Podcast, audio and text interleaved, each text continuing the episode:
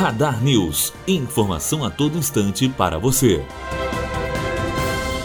O ex-tesoureiro do PT, Delúbio Soares, recorreu ao Supremo Tribunal Federal no sábado para tentar cumprir sua pena em Brasília, em regime semiaberto. Condenado no âmbito da Lava Jato, Delúbio está preso em Curitiba em regime fechado após ser condenado a seis anos por lavagem de dinheiro. O ministro Edson Fachin é responsável por decidir sobre o pedido. Matheus Azevedo, aluno do primeiro ano de jornalismo, direto para a rádio Unifoa, formando para a vida.